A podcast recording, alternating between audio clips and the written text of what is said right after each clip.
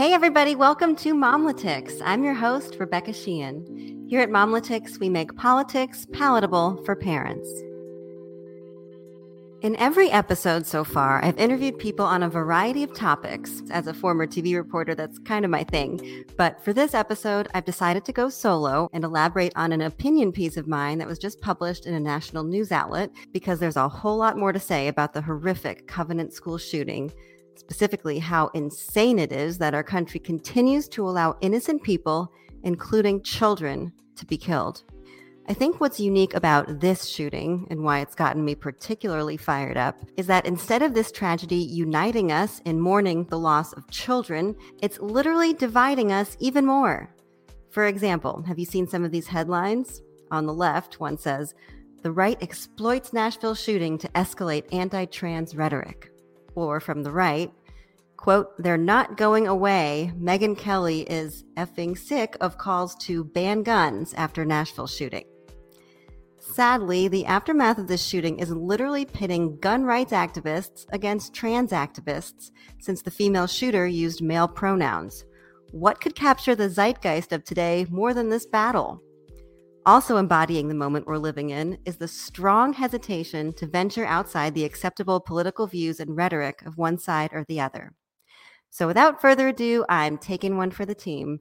Instead of scoffing or rolling your eyes or whatever else, I hope and pray that you'll take these words and the facts that I'm about to share to heart, not only for the lives of the Covenant victims, but for the victims of past mass shootings and all the people who might be next.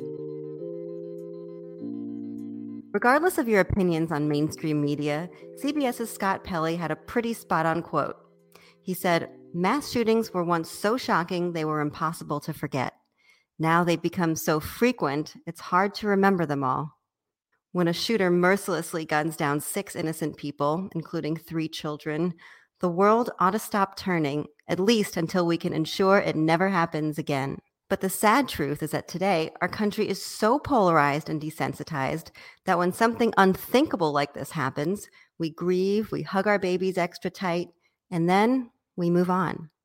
Nothing changes, except for the lives of the families, friends, coworkers, even first responders immediately touched by the tragedy. And what about the hundreds of kids who were in school during this shooting and others? The news cycle might callously move on, but how can they? For how much longer will we allow, maybe even enable, these shootings to take place? The Covenant School shooting hits uncomfortably close to home for me, which is also why I hope my thoughts will resonate. Our kids attend a school that's a mirror image of the Covenant School in Nashville, a suburban pre-K through sixth grade Presbyterian school, and also a ministry of an adjoining P C A church. And our school has personal ties. Before coming here, our head of school was the assistant head of school at Covenant. And our church pastor is friends with the pastor of theirs, who now carries the unthinkable burden of losing a child. Can you even imagine? The connections don't stop there, but the violence needs to. What are we waiting for? So far this year, there have been one hundred twenty-eight mass shootings, which is defined as four or more deaths, in just eighty-six days. Will one of these shootings ever be a turning point that changes the course of this unnecessary, hellish trend? It was probably naive, but I thought that this one might have what it takes. The causes behind mass shootings are, of course, complex, but reports say the mentally unstable shooter owned seven guns, all bought legally. Why can't we simplify the problem by making rapid-fire weapons, aka the ones with potential to kill the most people, less readily available, particularly to those with documented mental health issues? And yes, I know most guns can be modified aftermarket, which is another issue. But do we really need to tee it up for potential mass murderers? Unfortunately, so far it seems the massacre at the Covenant School has not been the wake-up call America so desperately needs. Is this what the victims' families would want? I know it's not, and so do you. Therefore, here's my meager attempt to bridge the divide, because, as they say, the definition of insanity is doing the same thing over and over again and expecting something to change. The N R A says it's a myth perpetuated by the mainstream media that A R fifteens are the weapon of choice for mass shootings. But let's be honest, statistics are easily molded to fit a variety of narratives. In the seventeen most deadly shootings since twenty twelve, A R fifteens were used in eleven of them, including the most deadly, the Las Vegas Music Festival shooting, where sixty people were killed. Also at Sandy Hook Elementary School, with twenty-seven lives tragically lost, and now at Covenant. There's a reason A R fifteens are so alluring, and I think that people on the left and or people who want more gun control need to learn more about these guns, or else gun enthusiasts will immediately dismiss their arguments. So here you go, some info on this controversial weapon. First, it's the number one selling gun in America. Industry figures show that roughly one in twenty U S adults owns at least one of them. Also, the A R doesn't stand for assault rifle. It's an abbreviation for Armalite, which is the gun's original manufacturer. It's not an automatic machine gun. With each pull of the trigger, it fires just one round. But compared to a nine millimeter bullet shot from a handgun, a bullet from an A R fifteen is about three times faster and strikes its target with more than twice the force. And the damage the bullet causes is different too. The shockwave of the A R fifteen bullet blasts a much larger cavity than the bullet from a handgun, potentially causing more lethal damage, even though unmodified A R fifteens use smaller bullets. Besides the speed of the bullet and impact, rounds can be fired much more quickly since there's no kickback like traditional hunting rifles and shotguns. After shooting an A R fifteen for the first time at a range, a gun enthusiast in Philadelphia told the Washington Post that three shots with his old hunting rifle bruised his shoulder, but fifty rounds with the A R fifteen felt like a breeze.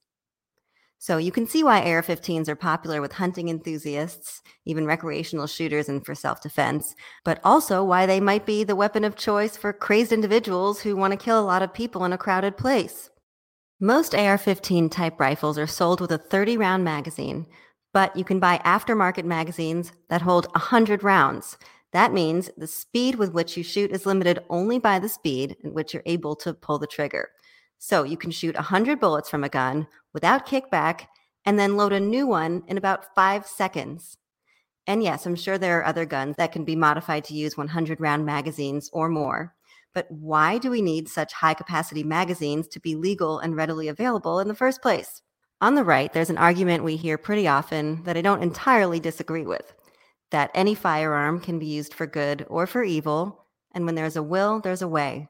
If someone wants to shoot up a building, they'll find a way to do it. But again, do we really have to make it easier and pave the way for these crazed killers? To sum it up, A R fifteens, generally speaking, enable bullets to travel faster, with greater force, do more damage to its target, and a shooter can fire these faster bullets more quickly since there's no kickback, and they can reload magazines that hold one hundred bullets. Honestly, without all of these enhanced capabilities, don't you think a shooter would, at the very least, kill fewer people? We're not going to solve the problem overnight, but my goodness, we have to start somewhere. Even former President Donald Trump questioned the necessity of A R fifteens. I don't know why anyone needs an A R fifteen, he told aides in August of twenty nineteen. Of course, he reined in those sentiments pretty quickly thanks to pressure from the N R A and his conservative base, to whom the A R fifteen has become a symbol of freedom, masculine, don't mess with me strength, and patriotism. You can look up shirts with A R fifteens online, and the sayings on these shirts pretty much sum it all up. For example, you know when my A R fifteen becomes an assault rifle? When you try to take it from me. Or, come and take it, Joe. And lastly, I lubricate my A R fifteen with liberal tears, which sounds a little bit callous after this weapon emblazoned on the shirt was just used to kill children. After the Covenant shooting, conservative Christian podcast host Allie Beth Stuckey wrote on social media, "There is no use reasoning with people who have more concern for transphobia than for the lives of the little children murdered by a terrorist." She's referring in part to the trans activists who seem more preoccupied with potential attacks on the transgender community than the tragedy of the mass shooting itself. And the Trans Day of Vengeance, which was planned for several days after the shooting, also seems particularly insensitive and outrageous. But here's what I'd add to Allie Beth's statement. There's also little use reasoning with people who have more concern for their own recreational right to own A R fifteen guns than for the lives of the little children murdered by a terrorist. I use the word recreational here because there are plenty other firearms that can be used for self-defense and yes, even hunting. Unfortunately, plenty of research shows that efforts to tighten gun control laws in a piecemeal manner doesn't really make a difference. But here's some food for thought. When our Second Amendment was ratified in seventeen ninety-one, the world was a completely different place. Since the United States had just achieved independence, it made sense to codify Americans' right to defend themselves against the government and any other imminent threats. The Second Amendment reads, "A well-regulated militia being necessary to the security of a free state, the right of the people to keep and bear arms shall not be infringed." Our Constitution has held up incredibly well through the history of our young nation, but our founding fathers couldn't have possibly predicted that in the future we'd be bombarded with desensitizing depictions of violence, whether it be from T V shows, movies, or social media. And maybe worst of all, civilians can now experience this adrenaline firsthand thanks to popular video games like Call of Duty. Its digital weaponry is exceedingly accurate because A R fifteen manufacturers literally helped video game creators replicate every aspect of the firearm. Imagine if in the seventeen hundreds, the concept of angry, deranged people shooting up parades, concerts, and schools were as commonplace as it is today.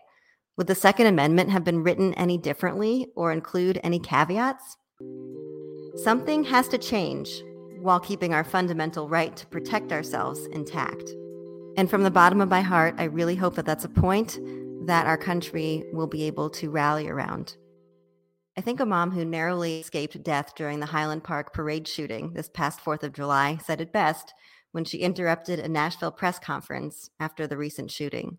She said, "Only in America can you survive a mass shooting and go and make a friend who's the victim of a mass shooting, and then go to meet that friend for lunch and end up in the middle of another mass shooting event."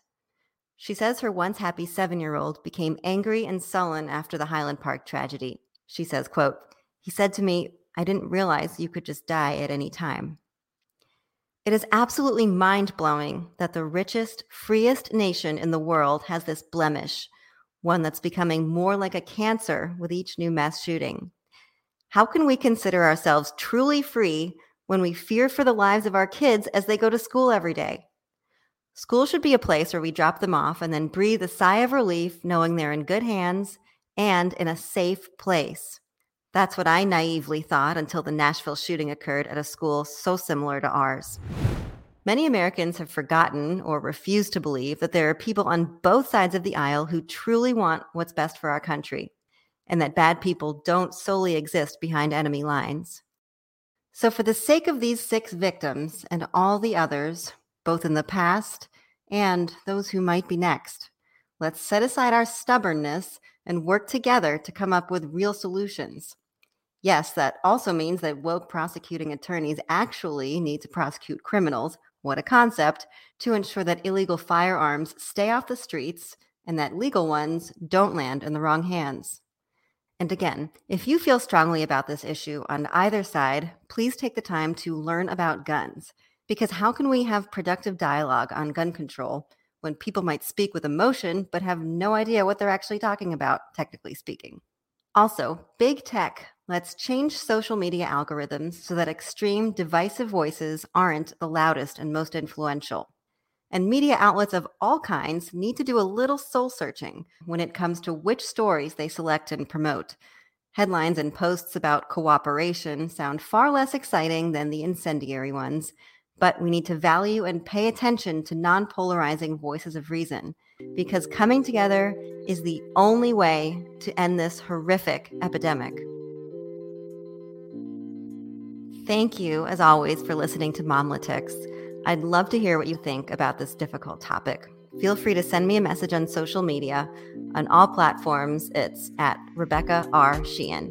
I'll see you next time.